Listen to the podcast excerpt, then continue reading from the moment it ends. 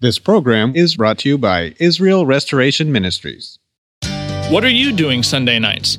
Come join Friendship with God radio Bible teacher Tom Cantor of the Friendship with God Fellowship Church every Sunday night at 5:30 p.m. at The Vine at 9336 Abraham Way, Santee, California.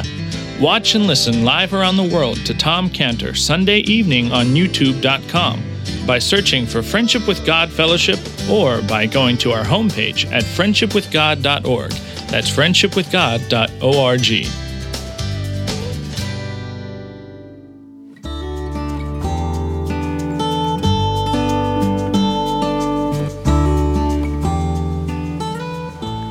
Welcome to Friendship with God with our Bible teacher, Tom Cantor.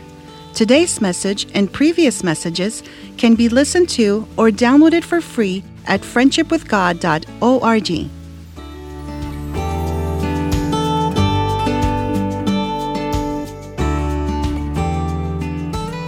God extended his love toward us by Jesus Christ coming down from heaven, exchanging his clothing, which was the glory of God, for a human body so that he could encounter man, he could meet man. Reminds me of, uh, of a circle that, that's very common in Mexico, at least, with an arrow on it in the parking lot. And that's all the companies, you have to have circles in the parking lot with arrows that point into it. In the parking lot, we have one at Scantibodies in, um, in Tecate. And when there's a disaster like a fire or an earthquake, and you actually practice this, but anyway, everyone is supposed to go to the circle with the arrow, you know, pointed in the parking lot. And that's the meeting point where, where you be helped, see? Just like when there's a disaster in life, God has a meeting place where God will bring to men help. And that meeting place is Jesus Christ. He is the circle with the arrow going, He's Jesus Christ. It's just like that circle with the arrow on it, because Jesus Christ is God's meeting place where God will meet man to bring him help. Just like we tell all the people at Tecate, so when you hear the alarm, when we practice this, you hear the alarm, everybody goes to the meeting point. You're not supposed to go any other place, you've got to go to the meeting point. And God says that when you hear the alarm and you're in a disaster, you go to the meeting point. That's Jesus Christ. Go to Jesus Christ because he is God's meeting place for man, where man meets God. And because Jesus Christ is God's outstretched arm to God, Jesus Christ is the arm of the Lord that's revealed from Isaiah 53 1. And when Jesus Christ said, you uh, know, Matthew 11 28, Matthew 11 28, come unto me, all ye that labor and are heavy laden, and I'll give you rest. Take my yoke upon you and learn of me, for I am meek and lowly in heart, and you'll find rest unto your souls. When he said that, come unto me, in Matthew 11 28, he was saying, Come to God's meeting place. After disaster, come to God's meeting place. And that's Jesus Christ. Come into God's outstretched arm, because Jesus Christ is the arm of the Lord. Now, verse 32, when he said this about them all being offended, was bad news for the disciples that Christ was going to be struck by God the Father and they would all be scattered. But that is not where Christ left them hanging. Because he said in verse 32, verse 32, after that I am risen again, I will go before you into Galilee. So he's just told them that all the disciples are going to desert him in the time when there would be no one to stand with him. I mean, who should stand with him? These were his closest friends. These were his closest confidence friends that he had on earth. The 12, he already told them that one of them was going to betray him, but now he's told them all are going to run away from him. They're all going to run away. And he's going to be left alone, nobody standing by him. But goes on, verse 32, he says, says, after all that disloyalty, after all that failure to be devoted to him, he tells them he's not going to forsake them. He says, You'll forsake me, I won't forsake you. Because after he's been crucified and all the disciples are running back to Galilee for their lives to hide themselves from those murderers in Jerusalem who just murdered Christ, that at that time, when they're fleeing from Jerusalem to Galilee, he tells them that he's going to go before him. He'll, he says, I'll meet you in Galilee. I'll meet you there.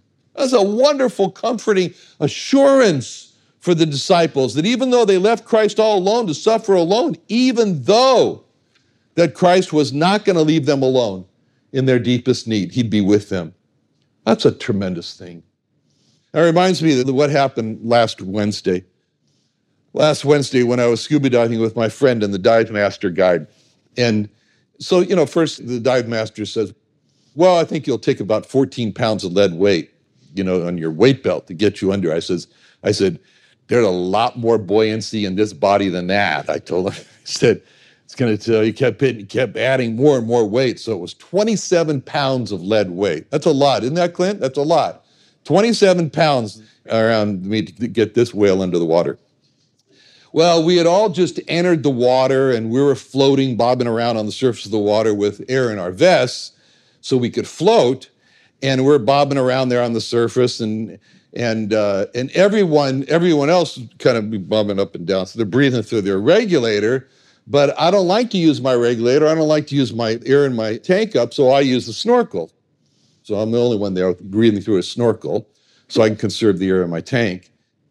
And then the dive master, you know, gave the signal to to release the air out of the vest so we could go down.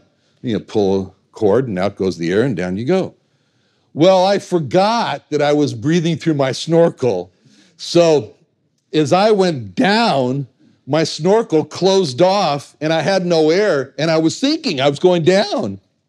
Well, obviously, because I'm here this morning, I quickly found my regulator. But for that moment, when my air closed off and I was sinking, I panicked. And that panicky feeling stayed with me all through the dive. Now, the Sea of Cortez has some very deep canyons in it. Some of them are 10,000 feet deep. It's an unusual place. And at one point of the dive, we were at about 50 feet under the water, and we were kind of over a rock cliff down there. And I swam out over the cliff, and I looked down, and it was so deep, I couldn't see the bottom. It was so deep. And I thought, what if? I thought, what if I just dropped uncontrollably down into that deep, dark canyon? And I thought I would be all alone.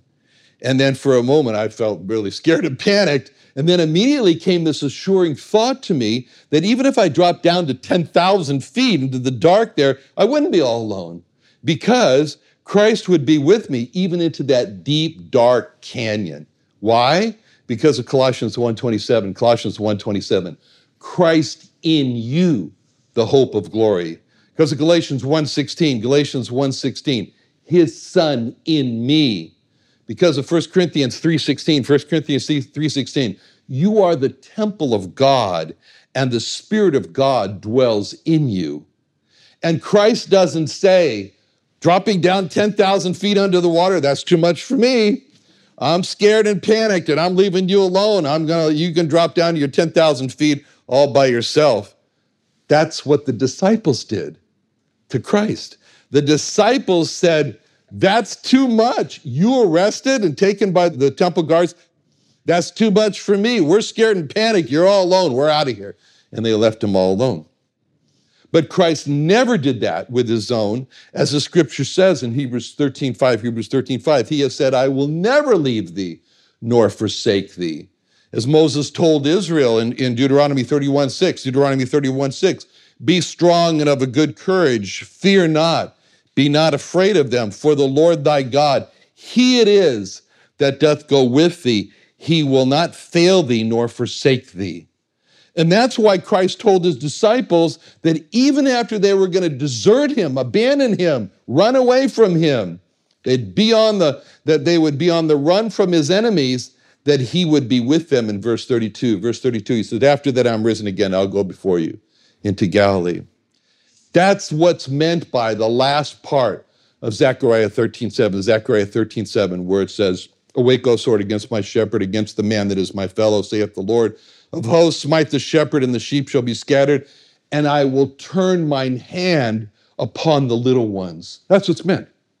When Christ said in verse 32 that he would go before them into Galilee, that was a fulfillment of that last part of Zechariah 13 7, Zechariah 13 7, which says, I will turn mine hand upon the little ones. Now, it's real easy to look at Zechariah 13 7 and say, oh, yeah, I got to figure it out now. If I didn't know, if I didn't know, I never could have figured out that prophecy in Zechariah 13 7. If I didn't know this passage here in uh, Matthew 26, I never could have worked out what Zechariah 13:7 is talking about. As a matter of fact, when you look at the prophecies in the three verses, the one in front of it, Zechariah 13:6, the one behind it, Zechariah 13:8, goes like this Zechariah 13:6. One shall say unto him, What are these wounds in thine hands? Then he shall say, Those with which I was wounded in the house of my friends. When is that going to happen? That will happen when the Jewish people see Christ after the tribulation. That's the time. After, just after the tribulation. Okay. Now we come to the one we've been talking about now, Zechariah 13 7. Zechariah 13 7. Awake, O sword, against my shepherd, against the man that is my fellow, saith the Lord of hosts. Smite the shepherd, and the sheep shall be scattered, and I will turn mine hand upon the little ones. That happened in Matthew 26 to the disciples when Christ was arrested in the Garden of Gethsemane and was tried in the Sanhedrin and was crucified on Mount Calvary, and then after the resurrection when he returned to Galilee. That's when that happened. Okay. Now, what about the next verse? Zechariah 13 8. Zechariah 13 8. And it shall come to pass that in the land, saith the Lord, two parts therein shall be cut off and die, but the third shall be left therein. When is that going to happen? That will happen to the Jewish people during the tribulation. During the tribulation. Now, these are three sequential verses 6, Zechariah 13, 6, 7, and 8. So, in three consecutive verses in Zechariah 13, we jump from the times of verse 6 after the tribulation, verse 6, to verse 7 during Christ's suffering and just after the resurrection to verse 8 during the tribulation. Chronologically, this prophecy is mumbo jumbo. It's mixed all over the place. That's why, for me, there's no way that I can put all these pieces together unless it's already happened, as it has now. We can look at, at verse 7, Zechariah 13 7. That's the reason why I do not try and figure out all that's going to happen chronologically before it's happened based on prophetic scriptures. I don't want to talk about prophecy. Why? Because I don't want to be wrong. And the sequence of future events is just a puzzle. It's a puzzle. And that's not to say that we don't touch prophecy. We realize that prophecy in scripture is good, and it, but it gives us glimpses, glimpses of what will happen. Sometimes glimpses within a very verse in which there's thousands of years, literally, between a comma, as was the case when he said, The Spirit of the Lord is upon me to preach good tidings unto the poor, as he said in the temple. And he closed the book before he read, and to declare the day of the Lord. That's 2,000 years later between a comma and a space. Not even a different sentence, not even a different word. Because prophecy gives us glimpses of what will happen, to, to, to figure out when this is going to happen, when that's going to happen. We cannot see that clearly. Chronology on future events is just impossible to figure out. I think the rapture is going to happen before the tribulation, but that's not a hill I'm willing to die on. So, pre trib, mid trib, post trib, I'm having enough trouble figuring out prophecy that's already happened, much less to figure out the prophecy that hasn't happened yet. But anyway, that's on the side. Now, Christ has told the disciples that they would all be offended in him. The disciples didn't accept that that they were all going to turn away. And Peter is so offended at the prediction that he would be offended at Christ. He says in verse 33, No way, no way. Peter answered and said unto him, Though all men shall be offended because of thee, yet will I never be offended. That was a statement of pure, unadulterated pride, pure, ugly pride, because Peter looked at the rest of his compadres and the other disciples and he said, Well, it's, it's possible that all those schmoes might be offended in you. Not me. Oh, no, not me.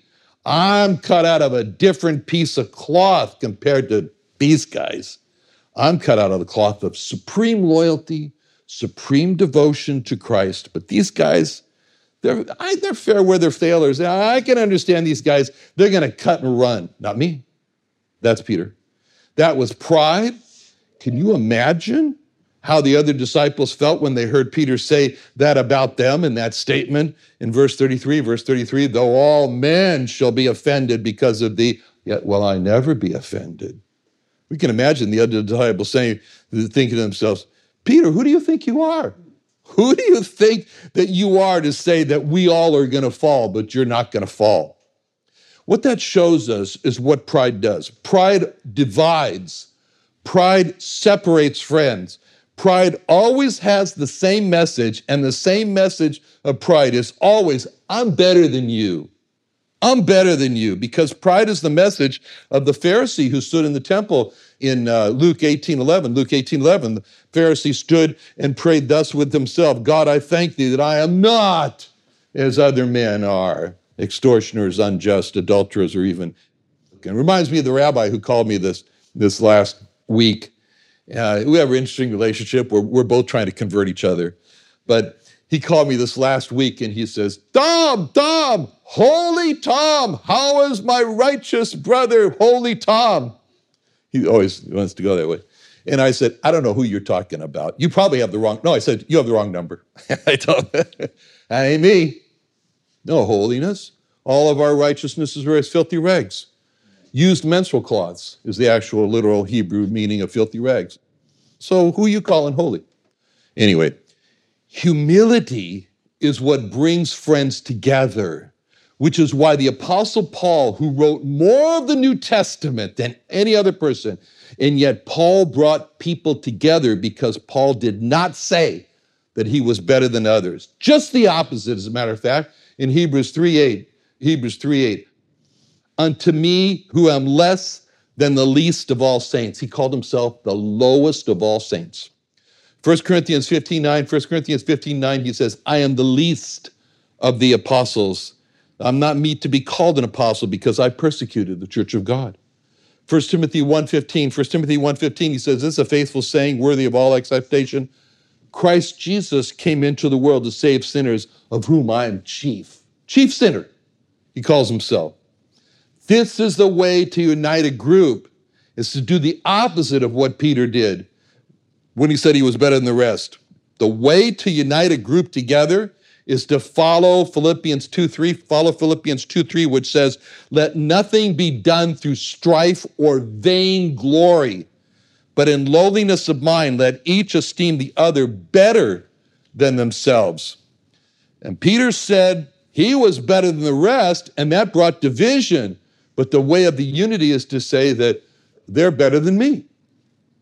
And what Peter should have said was that, Lord, by relying on you for strength and help, I should be able to stand in the hour of temptation. But he didn't say that. He said, I, I, I. Again, Christ intended by saying that they would all be offended in him for them to return to that position that they were in in verse 25. Verse 25, when they said, Me? Could it be me? Is it I? Let me take a look at myself. Let me see where my Achilles heel is. Let me see where, where, where I could lose my loyalty and devotion to Christ. Now, in verse 33, as we said, the big word that Peter keeps emphasizing is I. Yet will I never be offended. Pure pride. And Christ does not let Peter get away with it. He doesn't let Peter, that, that statement just there, this rest, all that pride, that self conceit, that self confidence, that arrogance. Christ responds in verse 34. Verse 34, Christ says, Jesus said unto him, Verily I say unto thee, that this night before the cock crow, thou shalt deny me thrice. The subject of this whole thing of what Christ is talking about is this night, this night. And Christ says that something's going to happen this night in verse 34. This night, before the cock crow, thou shalt deny me thrice. The emphasis on the this night. And what caps off, what closes, what finishes the night? The rooster. The rooster crowing at sunrise. And so Christ says, look, before, before the rooster marks the sunrise by crowing, you will have denied me three times. I mean, Peter has just made the statement of utmost self confidence. And to that statement, Peter is going to fall, Christ said, which shows us when we feel that we are safe from temptation, when we feel that we are free from sin, when we feel that our standing is so firm in our faith in Christ, that's the time when we're in the greatest danger. That's the time of the greatest danger of falling. When we feel like we're not others, not like others, who can fall away from Christ, that's when we're in the greatest danger of personally falling away from Christ. Galatians 6:1, Galatians 6:1, Brethren, if a man be overtaken in a fault, ye which are spiritual, restore such a one in the spirit of meekness, considering thyself, lest thou also be tempted, which is why the statement is so good that John Bradford made when he saw a group of prisoners on their way to be executed, and he said, But for the grace of God, there go I. Peter said, I'll never abandon Christ, I'll never run away. And Christ said, You're going to do worse. You're going to do worse than abandoning me. You're going to do worse than running away. They'll abandon me, they'll run away, but you'll do worse. You will deny that you ever knew me. Christ told Peter that Peter was going to, You will disown me, Peter. That was unthinkable for Peter. It's unthinkable for us also. And the reason that Peter thought that, and the reason that we think that, is because there's a failure to realize the characteristic of Satan's attacks. The characteristic of Satan's attacks is described in Ephesians 6:16. Ephesians 6:16. Above all, taking the shield of faith, wherewith you shall be able to quench all the fiery darts of the wicked. What's that? A fiery dart is a flaming arrow that just seems to come out of nowhere and completely surprises its victim. The fiery dart comes and people say, Where'd that come from? Psalm 91:5, Psalm 91:5, Thou shalt not be afraid for the terror by night or for the arrow that flieth by day. The fiery dart is the arrow that flies out of nowhere by day and strikes in a complete shock and a surprise. And that's what Peter was facing that night in the temptation. That night caused him to disown his relation, any relationship that he had with Christ. It was from the fiery dart that came out of nowhere and hit Peter. Those are the most dangerous temptations that you and I face in life. And Christ told Peter, that he would not just do it once, a base denial of Christ, but that he would do it again and again, three times. That's a picture of sin. You don't just sin once and walk away. Oh, I don't know how I got pregnant. Oh, that wasn't a one time. It's not one time, but it's again and again. It repeats itself because the Bible says the, that sin is like the letting forth of water. You can't stop it, it keeps going. But Peter doesn't agree. Neither do any of the disciples. They persist in their stubborn failure to believe. Verse 35, verse 35 Peter said unto him, Though I should die with thee, yet will I not deny thee. Likewise said all the disciples. Let's pray. Father, we thank you so much for our great Savior, our faithful Savior, our Savior who's loyal to us when we're not loyal to Him, our Savior who is devoted to us when we turn and run. We thank you, Lord. We pray, Lord, help us to realize our weaknesses and to cling to you for strength, for reliance, not trusting in ourselves, but in you. We pray in Jesus' name. Amen.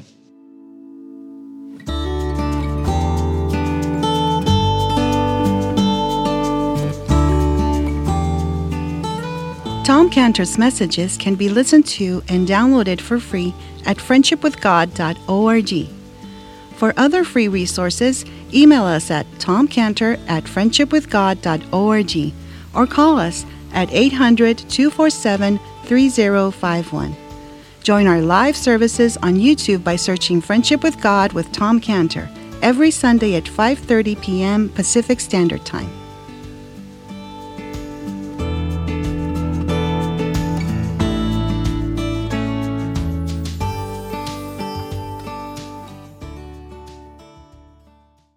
What are you doing Sunday nights? Come join Friendship with God radio Bible teacher Tom Cantor of the Friendship with God Fellowship Church every Sunday night at 5:30 p.m. at The Vine at 9336 Abraham Way, Santee, California.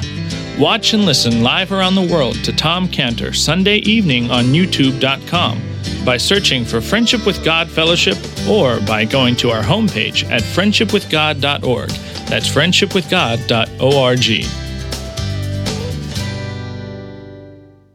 This program is brought to you by Israel Restoration Ministries.